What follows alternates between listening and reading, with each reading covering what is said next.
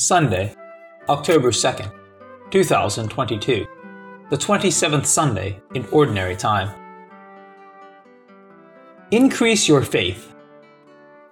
It is the prayer of the disciples today.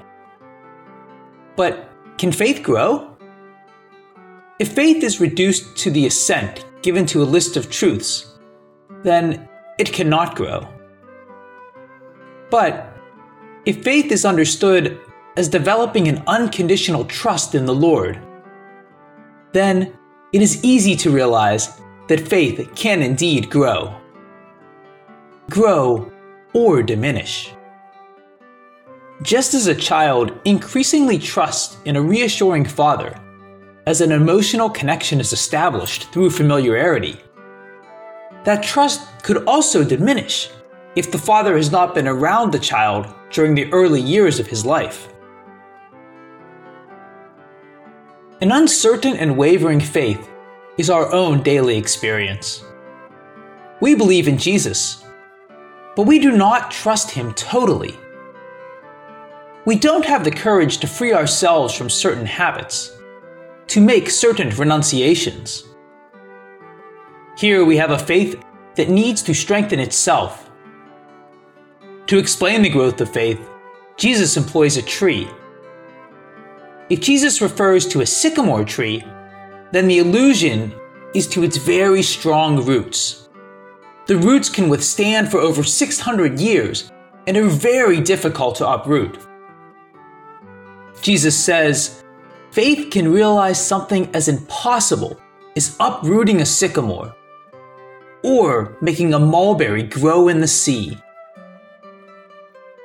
These miracles he speaks of refer to the possibility of the transformations that can happen in our society and in the whole world when we trust the word of the gospel and put it into practice. For one who believes, Jesus says, no impossible situation exists. Those who trust in His Word will be witnesses to extraordinary and unexpected miracles. But Jesus also warns that no one might trust in God in order to get rewards. So, he narrates the parable of the slave, which leaves us a bit bitter and disillusioned. After a hard day's work, the slave returns home very tired. The master, instead of complimenting him for his service and inviting him to sit and eat a piece of bread, demands harshly, First, serve me. After I am satisfied, you will eat supper. Jesus makes use of the example to transmit a theological message. He wants to correct the Pharisaic spiritual guidance of that time, in our time too, that preached a religion of merits.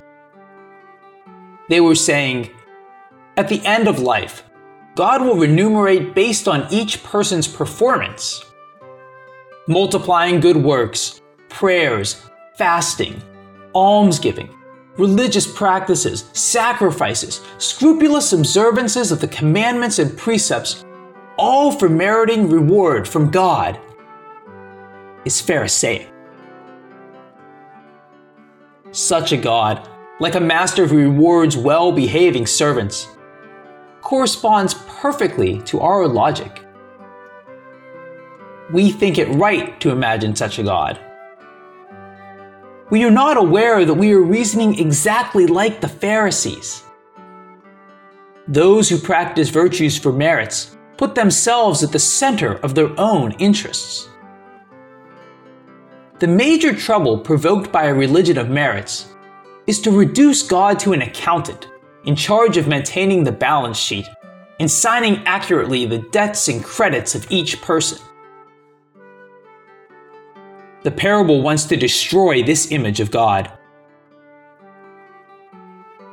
Because of the idea that, in doing good, we acquire merits before God, is so rooted in us, we feel very uncomfortable at the prospect of having to repeat the phrase, We are simple servants. We have done nothing more than our duty. Jesus does not intend to underestimate good works. Rather, he wants to liberate us from dangerous egoism. Jesus wants us to understand that the Pharisaic behavior of doing good works to merit a reward is foolish. Because all that is good is always a gratuitous gift of God, and not the merit of the person. What do you possess, says St. Paul, that you have not received?